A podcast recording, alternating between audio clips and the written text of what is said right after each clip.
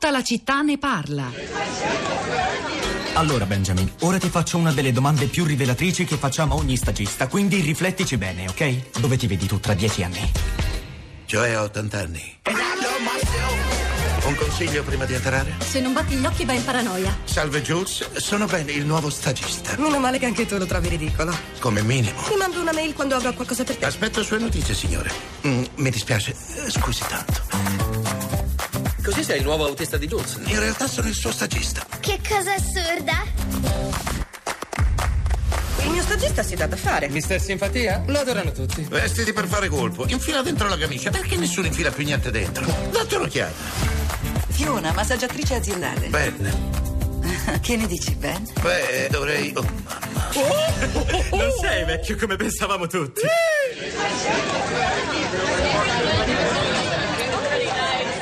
Lo stagista inaspettato, un film di Nancy Meyers del 2015 con uno strepitoso, come sempre, Robert De Niro nei panni di un vedovo settantenne annoiato dalla sua vita di pensionato che si rimette in gioco accettando il ruolo di stagista, per l'appunto stagista senior in una grande compagnia guidata da una donna in carriera che è eh, impersonata da Anne Hathaway e la saggezza del, del De Niro stagista inaspettato alla fine conquisterà tutti, anche l'algida direttrice. Eh, non so invece se i commenti sui social network siano algidi o appassionati questa mattina, lo chiedo a Florinda Fiamma che mi ha raggiunta in studio. Buongiorno. Buongiorno a te Rosa, buongiorno alle ascoltatrici e agli ascoltatori. Eh, commenti caldissimi e appassionati e soprattutto moltissime storie sono arrivate. Ve ne leggo qualcuna, come quella di Giovanni che ci rascrive la sua storia, la sua testimonianza sul blog. Mia madre è andata in pensione a 62 anni e si è ammalata di Parkinson.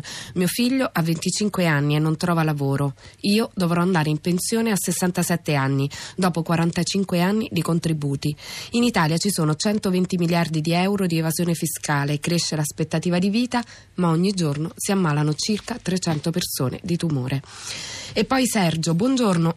Io sono un impiegato del settore privato, nato nel 1952, quindi mi trovo nell'occhio del ciclone e mi chiedo, possibile che non si poteva intervenire sulle pensioni d'oro o sulle baby pensioni? Conosco dei miei coetanei impiegati nella pubblica amministrazione che hanno avuto la possibilità di andare in pensione a 19 anni, 6 mesi e un giorno, quindi sono in pensione da 25 anni. Io invece non so quando potrò andarci, mi chiedo se questa è equità. Completamente diversa invece la storia di Rosanna che ci scrive ho 69 anni e dal primo settembre sono obbligatoriamente in pensione dalla scuola. Avrei voluto rimanere al lavoro finché me la sarei sentita fisicamente, ma non mi è stato concesso. Avrei voluto dare di più ai ragazzi e, av- e avrei fatto del bene a me e alla mia salute mentale. Perché non è possibile poter scegliere dopo i 65 anni se rimanere al lavoro o andare in pensione?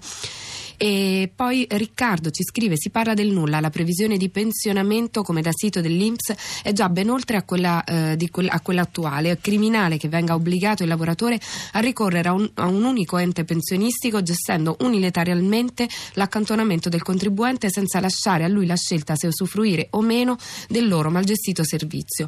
Nel mio caso ho accettato di fare un lavoro usurante nonostante un titolo di studio differente dalla professione svolta. Questo succedeva vent'anni fa. Se avessi saputo che la mia prospettiva di pensione sarebbe slittata così tanto oltre, avrei fatto scelte diverse fin da subito. E infine Vinni che ci scrive una riflessione, la prospettiva complessiva che è deprimente, cioè si andrà in pensione sempre più avanti nel tempo e con sempre meno res- retribuzione.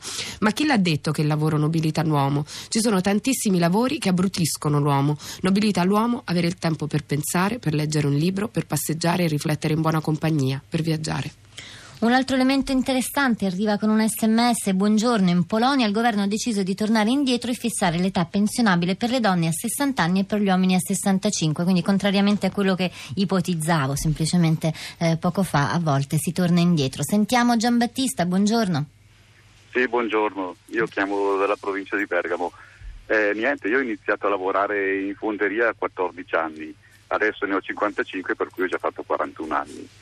E, e, come me tanti miei colleghi e sono tutti molto arrabbiati perché le aspettative e le prospettive sono sempre più, più nere non si sa più cosa fare ecco se non sperare che, che cambi qualcosa Ha, ha detto tutto quello che era necessario dire Giambattista. Grazie, grazie per la sua testimonianza. C'è anche Michele, buongiorno. Buongiorno, Michele, lei da dove chiama? io chiamo da Parma. Cosa voleva dirci? Eh, no, semplicemente mh, avevo ascoltato l'intervento prima ehm, che parlava delle donne che si occupano soprattutto anche dei lavori di casa, cioè che hanno il doppio lavoro. E io vedo nella mia esperienza, mia piccola esperienza mia e della- mh, delle persone, degli amici che ho intorno, che hanno, tutti, insomma, molti hanno famiglie, bambini, eccetera. Eh, i lavori di casa, la, la cura dei figli, eccetera, ormai è spalmata tra, tra- tra uomo e donna, non, non c'è quella grande differenza che magari si vedeva un tempo quando era solito che la donna non lavorava e lavorava invece solo l'uomo. E quindi io penso che le nuove generazioni ehm, abbiano molto questo, questo, sen- questo sentire di alleanza tra uomo e donna in cui per forza di cose bisogna lavorare tutte e due, se no non si riesce a campare e quindi anche i lavori e la cura è molto divisa. E certo, ha fatto bene a ricordarlo, Michele. Quanti anni ha lei? 29. Ecco, quindi appunto una eh, interessante la sua, la sua testimonianza che riguarda anche come ci raccontava persone intorno a lei della, della sua età, della sua generazione. Ehm, un altro messaggio, si parla sempre di aspettative di vita ma nessuno parla dell'aspettativa di vita in salute, senza gravi patologie come cancro, diabete, malattie cardiovascolari che per l'Italia è di 62,7 anni. Andremo in pensione ma per avere finalmente il tempo per curarci. Eh, c'è anche Magda, buongiorno. Pronto? Magda? Sì, sono da Roma. Buongiorno, sì, da, da Roma Buongiorno, lei. sì. Eh, io quello che volevo dire, si parla tanto di questi anziani che non muoiono, perché questo è il problema, e invece non si parla mai dei giovani di adesso, giovani per modo di dire, perché hanno dai 30 ai 40 anni, che eh, avranno una pensione da fame, perché l'unico modo per farli assumere è la decontribuzione da parte delle imprese, quindi eh, non versano i contributi pensionistici le imprese perché eh, vengano assunti questi giovani, quando andranno in pensione saranno poveri, non riusciranno a vivere. Allora lo Stato a quel punto cosa dovrà fare? Pensa, dovrà fare qualcosa per forza. No? Direi di sì, Questo Magda. è quello che dico. Grazie, grazie Magda anche a lei. Mm, Allora, Isabella, ma non è che oltre tutte le concause di cui avete fatto cenno ne esiste una basilare, cioè che a partire soprattutto dagli anni Ottanta le finanze pubbliche sono state sottratti somme dalla corruzione che negabilmente in questo paese era ed è un dato di fatto. Scusate, eh, ma giusto per essere pratici, ha ragione Isabella. Florinda.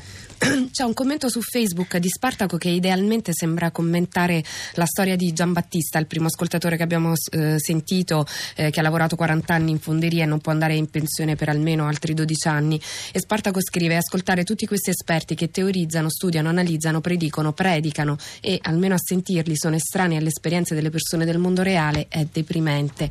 E invece ci spostiamo su, eh, su Twitter dove Optimalia twitta eh, pensioni, il benessere delle donne lavoratrici deve essere ripensato nei luoghi di lavoro, ma ci sono proposte. E infine il tweet di Clo, senza welfare a, a 360 gradi dagli asili agli anziani non si andrà da nessuna parte e deve essere a carico del pubblico. E dopo di noi c'è Luigi Spinola, Radio Tremondo e da questi microfoni Rosa Polacco e Florinda Fiamma vi salutano insieme a Piero Pugliese che è di là dal vetro alla regia, vicino a Cristina Santi alla parte tecnica, ci sono Cristina Faloci e Cristiana Castellotti in redazione. Appuntamento come sempre domani mattina alle 10 ancora con tutta la città ne parla.